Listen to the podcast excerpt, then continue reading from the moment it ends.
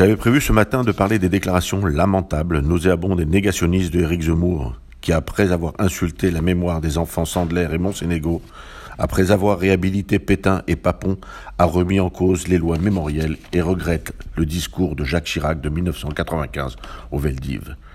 À chacune de ses prises de parole, il refait saigner des plaies qui ne cicatriseront jamais. J'avais prévu d'aller encore plus loin dans l'expression de mon dégoût face au besoin qu'il a d'utiliser tous les moyens afin de se donner l'image du chevalier sans peur et sans reproche qui, les armes à la main, veut régler tous les problèmes de la France menacée. Je voulais aussi m'adresser à ceux, trop nombreux dans notre communauté, qui se laissent aveugler par ces idées. J'entends dire qui dit tout haut ce que beaucoup pensent tout bas. Je veux leur dire combien ils se trompent en faisant de ce populiste leur champion. Les problèmes de la France sont nombreux et des sujets se doivent d'être mis sur la table et surtout d'être réglés, tels que l'islamisme, l'insécurité. Mais qu'ils ne se trompent pas.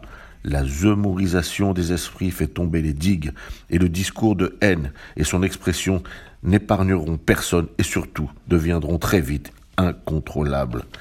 Qu'ils comprennent tous, bien que lorsque l'on allume un feu, il faut être capable de le maîtriser et de l'éteindre, au risque de se brûler.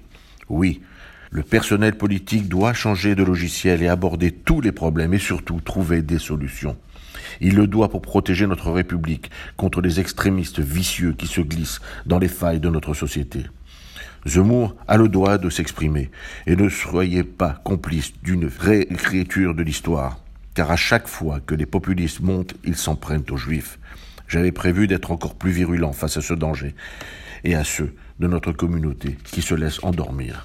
Mais dimanche, je me suis rendu au théâtre Antoine pour voir et écouter la merveilleuse Christiane Ariali qui interprète Madame Simone Veil dans les combats d'une effrontée. Allez-y, et vous y trouverez toutes les réponses aux allégations négationnistes du demour. Et surtout, vous trouverez la force et la grandeur des valeurs juives et républicaines.